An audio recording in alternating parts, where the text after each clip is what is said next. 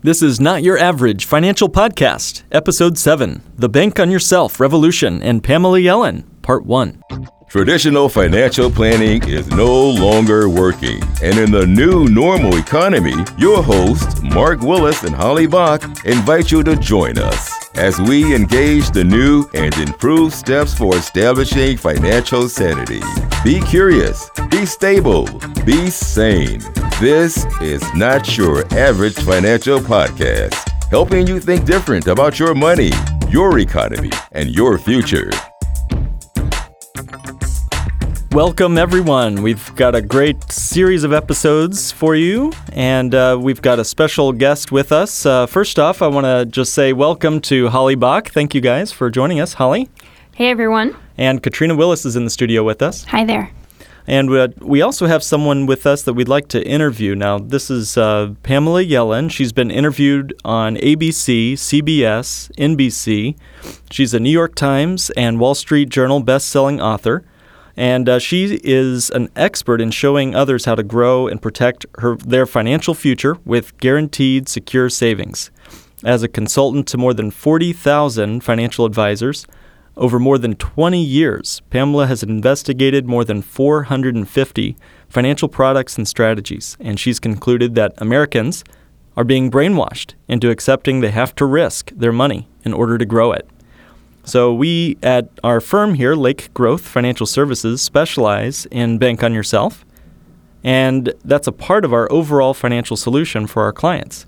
But Pamela Yellen coined the phrase. So, we are so proud and excited to have her with us on our podcast calling in today. Uh, welcome to our podcast, Pamela. Well, thanks for having me on. It's an honor to be with you today. Thank you. Well, so what we're going to do on this first part, now there's going to be at least uh, one more episode, and then we'll actually enjoy a third bonus episode that we'll talk more about toward the end of this episode. Uh, but we'd really like to dive right into the content. So, Pamela, you know, just kind of at the top level, what is Bank on Yourself? Well, Bank on Yourself is partly a play on words. Uh, the problem with financial planning and retirement planning today is that people rely on institutions and things that are totally outside of their control. They rely on the stock market, they rely on the government that sponsors and approves uh, their retirement accounts like 401ks and IRAs and then controls the money in those accounts. They might rely on their their employer for a 401k to for their employer to set it up and hope that their employer sets it up right and hope that they're picking the right mutual funds and the right investments and the hope that they're not charging them too much in fees. And then you have an employer who can change the rules. They can say you know what? You can't borrow from your 401k anymore because we're not going to let you. So people are banking, if you will, on all sorts of institutions and people and things that are out of their control. Bank on yourself is about just that. Being able to bank on yourself, take back control of your financial future. And the other part of the plan, words is that it allows you to bank on yourself when it comes to having access, access to capital to finance things, to pay for cars, vacations, a college education, and so on. Uh, most people rely on financial institutions for that, and they can pull the strings. They can jerk you around. They can uh, take away your credit lines. They can jack up your rates. They can pay you almost nothing on your savings and that's the problem. So we bank on yourself not only allows you to take control of your financial future rather than counting on others to do it for you, but it allows you to become your own source of financing as well. I love it. I love uh, the play on words, and it absolutely does. I'm, you know, so I I heard uh, an interesting story. I, I think there's a story here. So I think you've told me a bit about this, but tell us about your experience following conventional financial wisdom and how that experience, that, that poor experience, uh, helped you find Bank on Yourself. Yeah, sure. My my husband Larry and I had been doing all of the I say the right things that we had been taught to do, the right things that most people are taught to do with our money, starting in 1987. We started following that conventional wisdom and we started a, a pension plan for our company and we put everything into the stock market. We got all kinds of good advice for that and um, over the years we never seemed to come close to getting the kinds of returns that they kept saying we ought to be able to get. And so finally, we got a little frustrated with that, and we figured, you know how some people are unlucky in love? Well, we figured we were just unlucky with investing. Mm-hmm. So then we decided we would hire some experts. Certainly, the experts could do it better than we could. And so, because I'm a very methodical researcher, I started looking at you know major financial magazines. Sometimes you'll see stories in them. The ten best financial planners in the country, the ten best money managers in the country. So we took those top ten lists and we researched them and we looked at you know, where there might be a match, which ones made sense. We researched them, we talked to their references, and we ended up hiring, not all to, at the same time, but one after another, we hired three of the country's best of the best financial planners and investment managers, money managers, and they were all quite pricey, and all three of them ended up losing us money. And the most shocking part of this story is that they lost us money during what turned out to be the longest running bull market in history, and we figured a monkey throwing darts ought to be able to do that. So we fired them all, and we started researching and looking around for what alternatives there were that would be safe, that would be predictable, that you know had some sort of predictability that didn't depend on luck and frankly, that didn't depend on the skill because it didn't seem to matter how much skill we had. We actually worked with one of the, the country's top uh, analysts he, uh, who showed us how to chart stocks and mutual funds and to be able to predict which ones were going to go up, which ones were going to go down, make sure that you're out of it before it goes down. And it was painfully boring stuff, you know, that we we learned, and we spent a couple of years trying to master it, and even that didn't work. That just so we didn't want to have to have any luck or skill uh, needed. We wanted to have it be something that anyone could do, and so I that's how I came to research over 450 different financial products and services, and I ultimately stumbled on what I came to call the bank on yourself concept. And how did you decide to go all in with this strategy? After studying 450 different concepts, products, strategies, how did you know this one was different? What was it about it that said, all right, this one I'm going to put all my chips on the table, I'm going to go all in with this thing called Bank on Yourself? Well, a couple reasons. First of all, after researching hundreds of financial strategies, uh, the vast majority, I mean, with only a couple exceptions, turned out to be not even worth the paper they were printed on.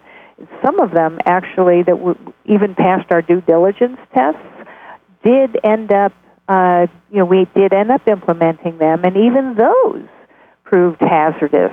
And one of them actually cost us every single penny that we had put into it, and then we had to throw good money after bad uh, long story. I won't get into that, but we ended up having to pay more money to, you know, just get out of this investment, and it was over six figures. It was a six-figure sum that we lost in that, and that was one of the better ones that I found. Wow! So, wow!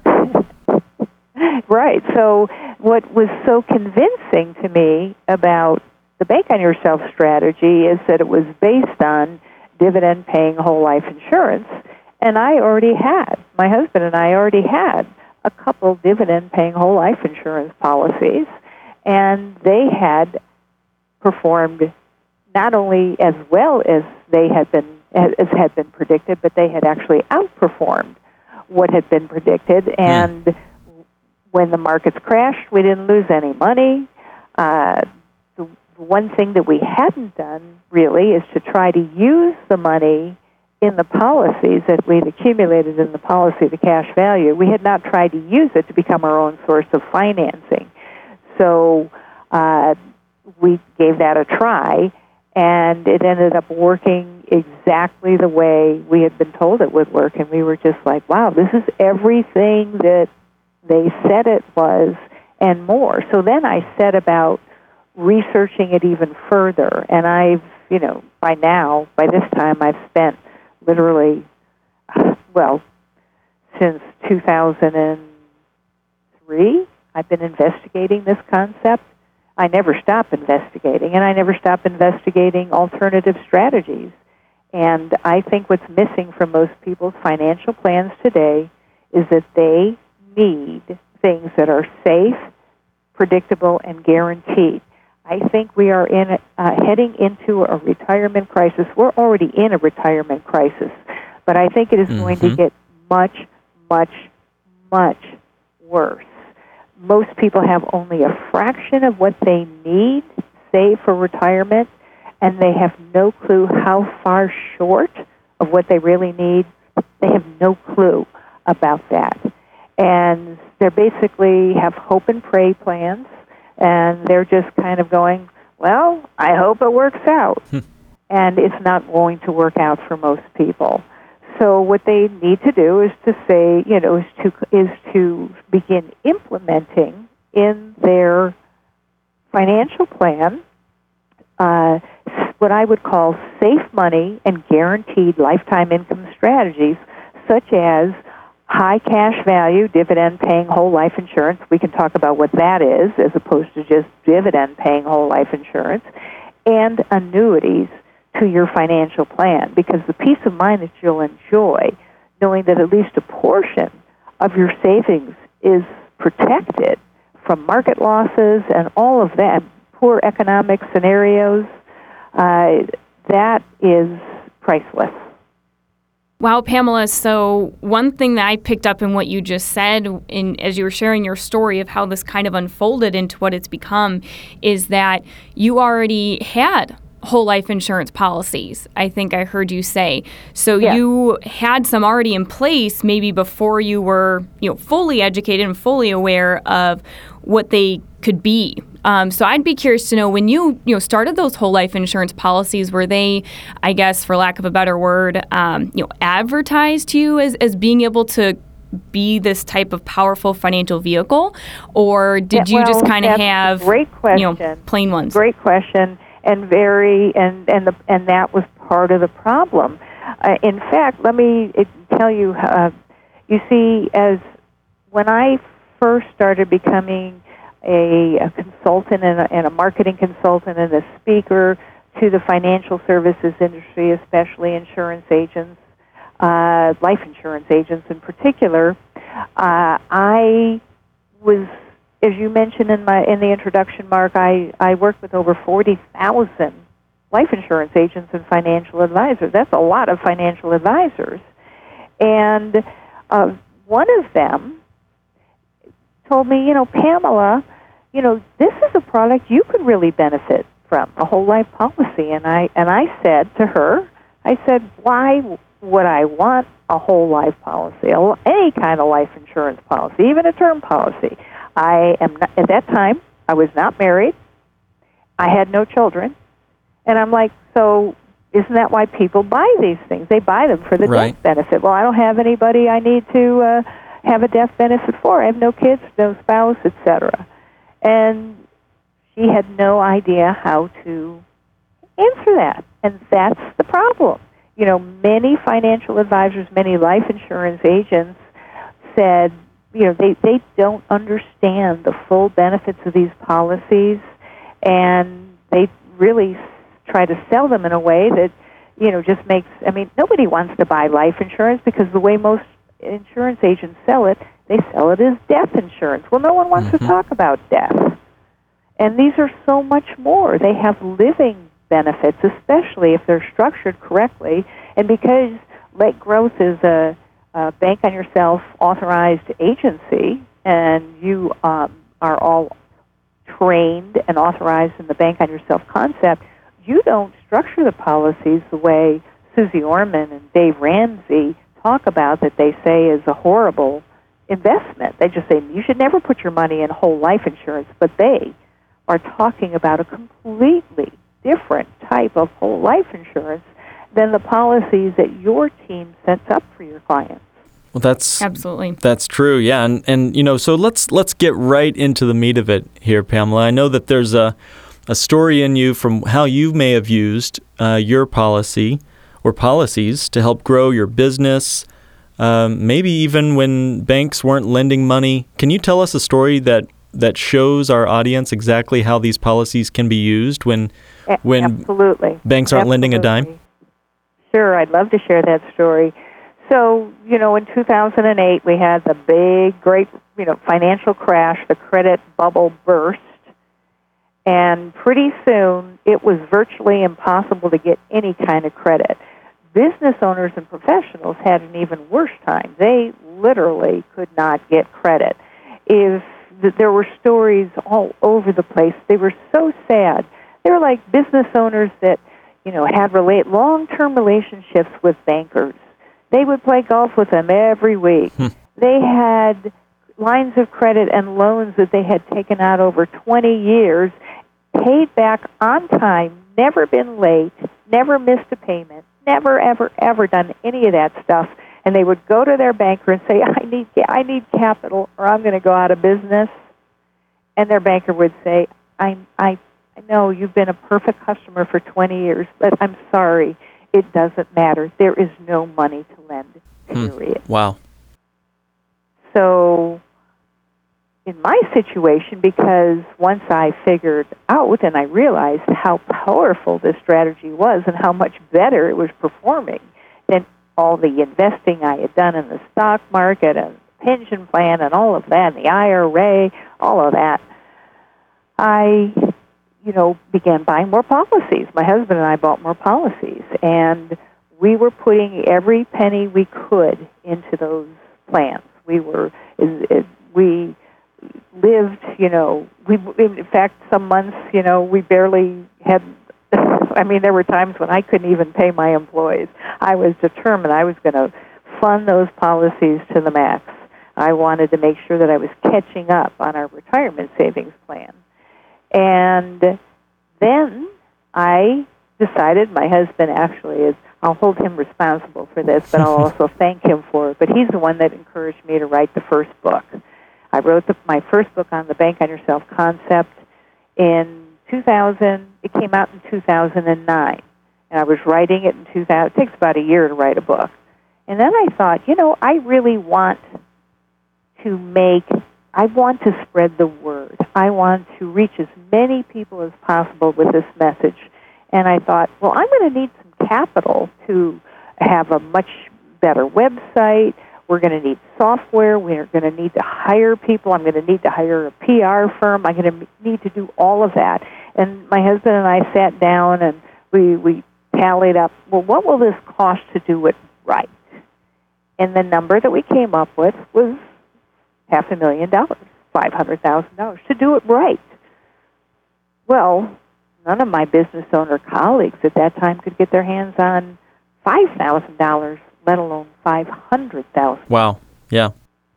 But we made a couple calls to our insurance policies, the, the companies we had the insurance policies with.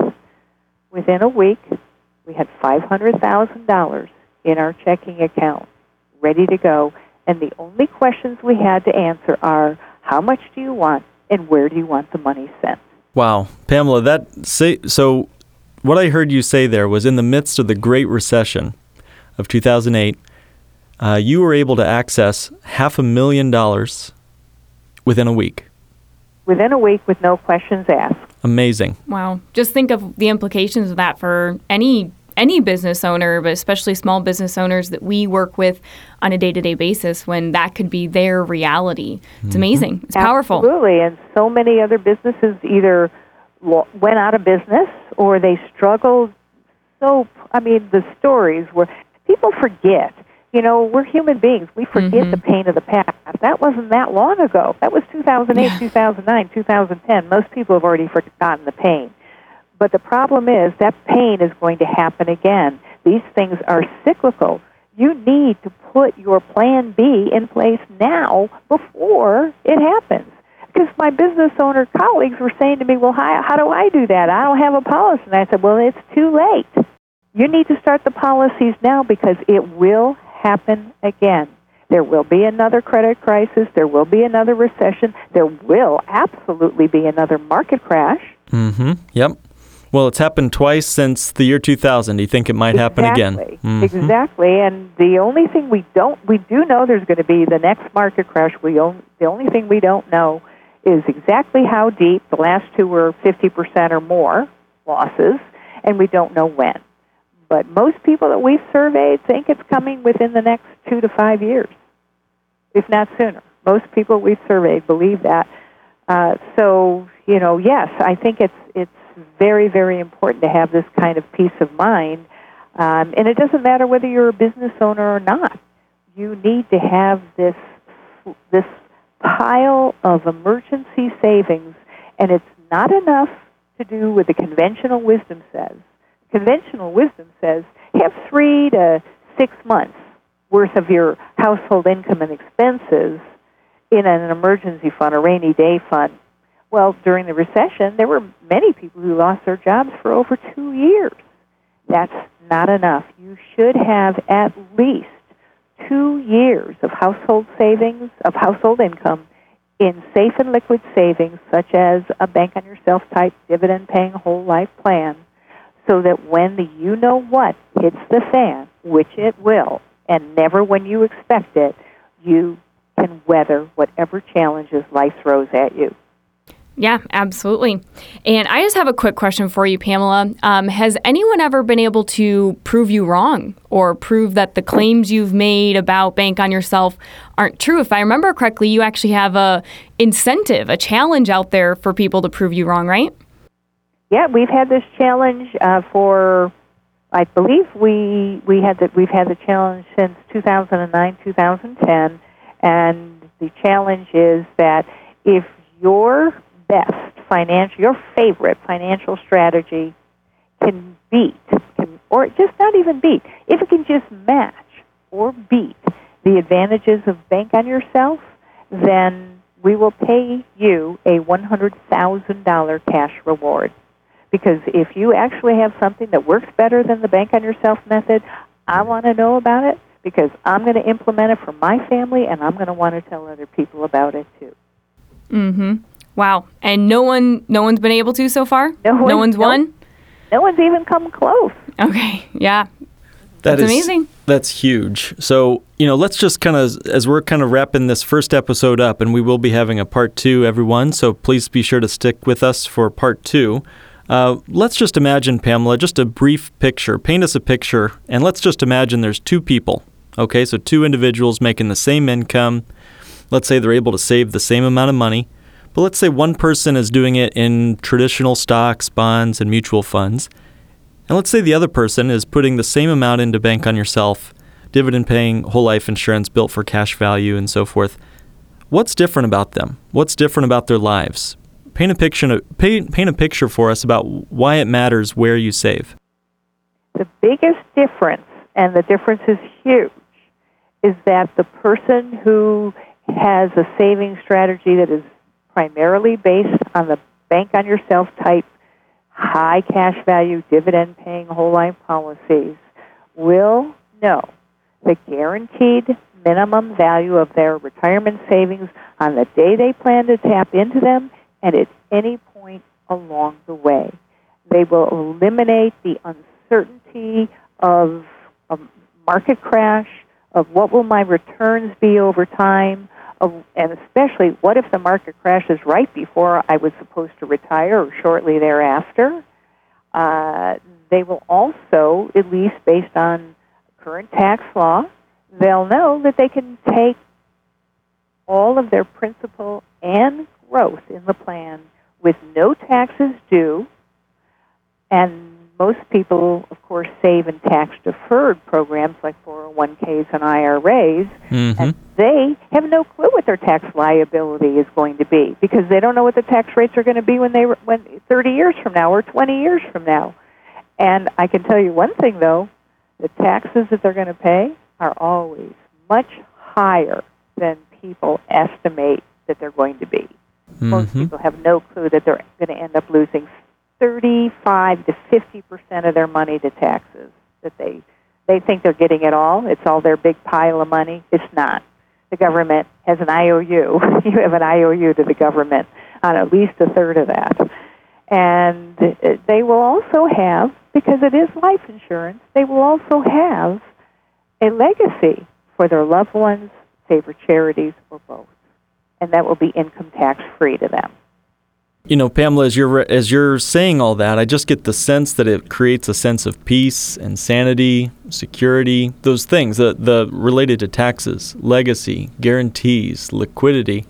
That creates those are all parts of a picture that create, I think, a financially stress-free life, uh, and Exactly. certainly and that's that's what it's all about. How bet. do you create uh, a life, especially in retirement, that's not stressed? That you're not worrying about, you know, your how you're going to make it through your your golden years. love it. You shouldn't have to deal with that when you're retired, when you're older. You shouldn't have to deal with it.